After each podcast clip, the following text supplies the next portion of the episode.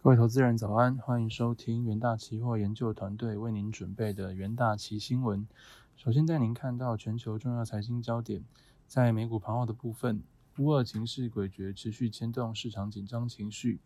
投资人还权衡联准会消息，十年期美债值利率周五下滑近一点九二 percent。科技股和工业股领跌，美股主要震荡收黑，且连续第第二周吞黑。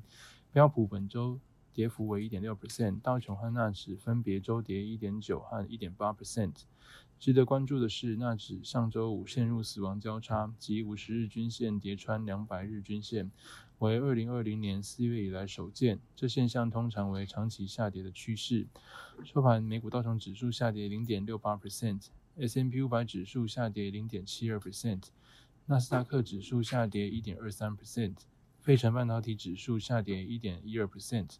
另一方面，新冠肺炎疫情持续蔓延全球。据美国约翰霍普金斯大学即时统计，全球确诊数已飙破4.2亿例，死亡数突破586万例。全球184个国家地区接种超过105亿剂的疫苗。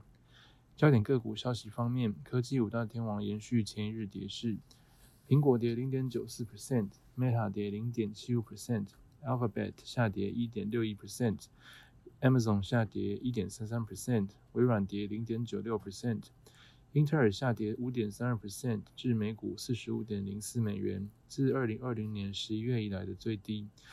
英特尔投资人大会上预计，今年营收仅低单位数升幅，二零二三年和二零二四年营收可升至中高个位数，二零二六年营收增幅将达十到十二 percent，未来三年毛利率将为五十一到五十三 percent。另一方面，全球最大农用机具制造商 D 瑞下跌三 percent 至每股三百六十九点一美元。该公司周五盘前公布二零二二会计年度第一季财报。尽管供应链与疫情冲击带动生产成本上升，D 瑞仍缴出亮眼的成绩单，并看好未来农机具需求强劲，上调全年获利财测预期至六十七至七十一亿美元。再看到纽约汇市的部分，由于乌俄两国一系列事态发展，令投资人紧张不安。美元对一篮子货币周五走高，日元在数日走高后回吐。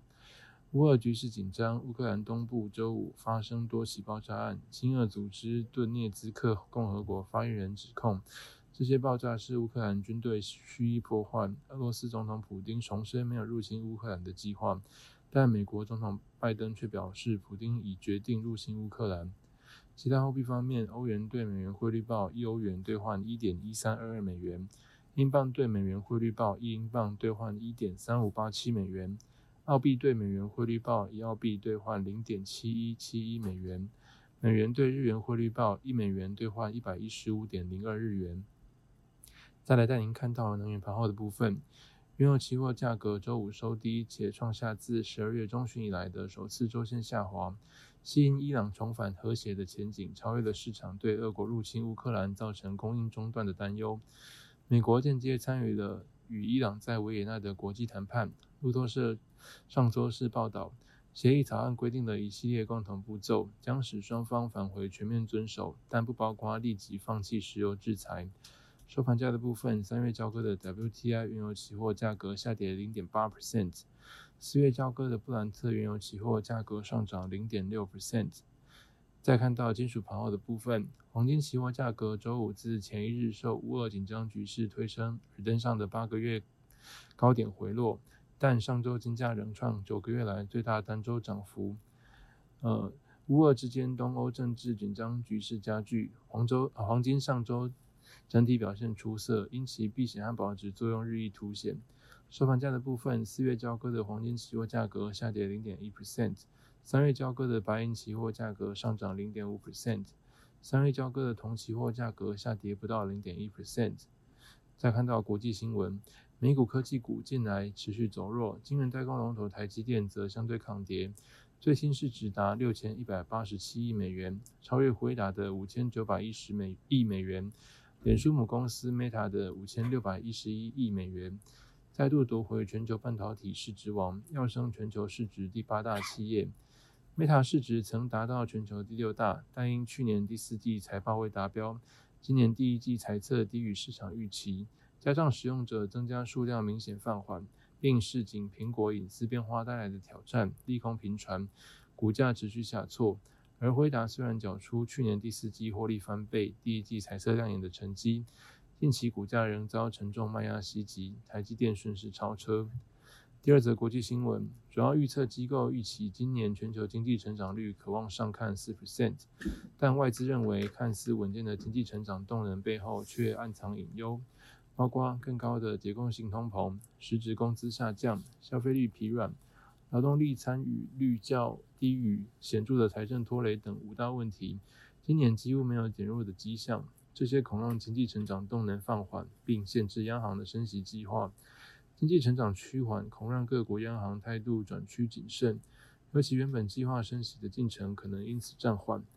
只要暂缓升息，届时将有利于股市和房地产市场。再来进入三分钟听股期单元，首先带您看到强势股期的部分。新兴期货长虹 K 棒强势创高，投行摩根大通最新报告看好新兴扩厂效应，预估本季营收仅季减四至六 percent。由于市场目前估计的季减八到十 percent，呈现淡季不淡，获利亦可望维持高水准，EPS 达到二点六六元。高盛证券则指出，ABF 供应持续紧缺，未来几季新兴毛利率持续看俏。随着伺服器、桌机 CPU 升级的需求提高，加上新兴在先进封装又具优势地位，给予新兴四百元目标价。在各大外资投行持续看好下，新兴期货周五连续第四日的上涨，中场上涨逾三 percent，强势创高。而在弱势股期方面，台积电期货回测十日均线。根据科技网站报道，由于三星四纳米制程能力出包，高通已找上台积电工代工生产新一代加强版的旗舰手机晶片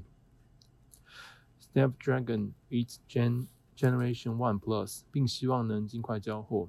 CPU 龙头英特尔近期展现进军晶圆代工事业的企图心。执行长表示，两纳米制程预计在二零二四年上半年量产，二零二四至二五年，台积电与英特尔在高阶制程可能进入短兵相接。